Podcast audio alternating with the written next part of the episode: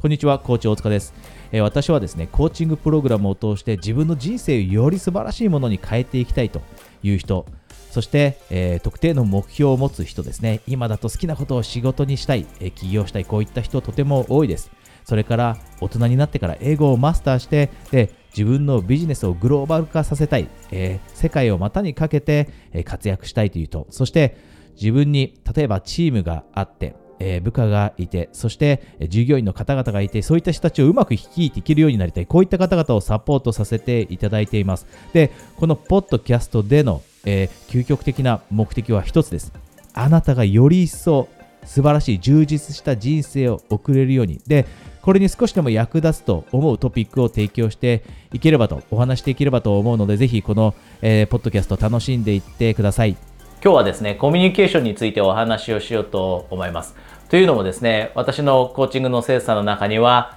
チームがいて、例えば役職がある会社員の方だったり、または自分で起業されていて、で、そこに従業員の方がいたり、またはフリーランスの人を集めて仕事をしているだったりという方々がいて、で、コミュニケーションをうまく取れないんですって悩みがよく出てくるんですね。で、それ以外の方でも一般的によくコミュニケーションが苦手ですっていうご相談よくいただきます。起業してない人でも部下がいない人でも、えー、コーチングセッションの中でコミュニケーションがあんまりうまく取れないんですっていう方が、えー、たくさんいるので、今日あえてこのトピックを選びました。で、今日は、えー、基礎編です。よく、えー、101とかって言ったりするんですね。コミュニケーション101ということで基礎編。ただ、多くの人が気づいてこれいなかったり、または実践できていないことなので、もしあなたも、例えば、もっとリーダーシップという面で自分の力を発揮したいだったり、または周りの人とですね、えいい関係が築けるようになりたい。コミュニケーションっていうのは、いい関係、良好な関係の基礎になりますよね。なので、えそう思われていたらぜひですね、今日のビデオを見ていってください。じゃあ、その今日お話しする、最も私はコミュニケーションの中で大切なことだと思っています。えそれは何かというと、そもそもコミュニケーションって一方通行じゃないですよね。当たり前ですが。コミュニケーションって一方通行じゃない。でも、これが一方通行になってしまっている人があまりにも多いんですね。あまりにも多い。つまり、自分が話したっきり、自分が伝えたっきり、多くの人が自分がどう伝えようかを考えます。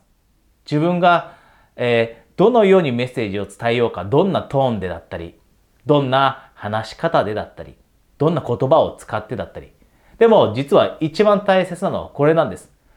相手がどのようにそのメッセージを受け取ったか。コミュニケーションっていうのは私たちがどう伝えるかではありません。相手がどう理解したかです。相手がどう感じたか。これがコミュニケーションなんですね。で、多くの人が自分の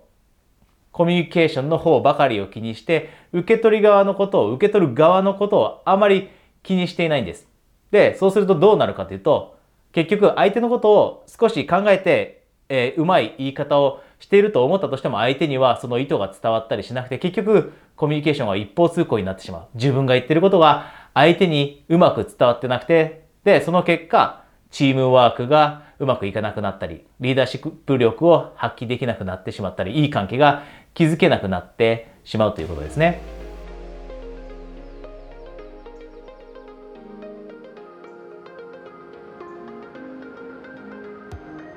で、これ、例えば、結婚してその関係がうまくいっていないカップルのことを考えてもらえれば分かりやすいと思うんです。そういったカップルがよく何しているかというと、自分の言いたいことばかり言うんですね。自分の言いたいことばかり言う。自分の話したいことばかり話す。で、その結果、お互いがなんかボールを投げつけてるだけになってしまって、相手がどう自分が言ったことで感じるのか自分の言ったことをどう理解していることかなんて、さらさら考えずにいる。で、そうすると何が起きるかというと、その二人の関係、もう良くない関係になってきますよね。相手のことを気づかずにで、自分が伝えたメッセージが相手がどう感じたか、どう理解したかを確認しない。なので、今日のキーポイントはこれです。コミュニケーションに関しては、相手がどう感じるか、どう理解しているかがコミュニケーションの本質。で、じゃあそれを確実なものにするために何をするかというと、あなたが大切なことを伝えた後、大切なことを話した後は、その相手の人がどう理解したのか、どう感じたのか、ここまでしっかりと確認しましょう。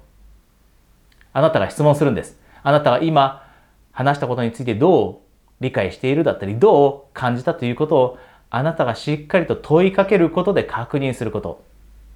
で、これがものすごくチームワークだったり人間関係に生きてきます。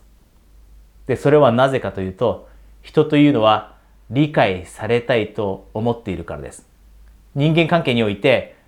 自分が理解されていると思うことはとても大切なんですね。それはもう基礎中の基礎になります。この自分が理解されていると思わなかったら人間関係って破綻していきます。チームも破綻していきます。